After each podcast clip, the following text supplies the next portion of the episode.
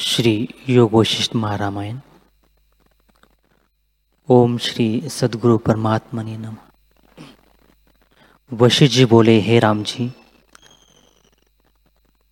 अविद्या से संसार की और जो मन सम्मुख हुआ है, उसको जिस पुरुष ने जीता है, वही सुखी और शुरमा है, और उसी की जय है।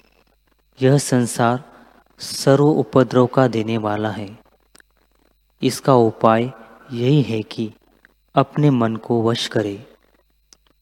यह मेरा शास्त्र सर्व ज्ञान से युक्त है। इसको सुन के आपको विचारे कि यह जगत क्या है। ऐसे विचार कर भोग से उपराम होना और सत्स्वरूप आत्मा का अभ्यास करना। जो कुछ भोग इच्छा है वह बंधन का कारण है। इसके त्यागने को मोक्ष कहते हैं और सब कुछ शास्त्रों का विस्तार है। जो विषय भोग है, उनको विष और अग्नि की नाई जाने। जैसे विष और अग्नि नाश का कारण है, तैसे ही विश्व भोग भी नाश का कारण है।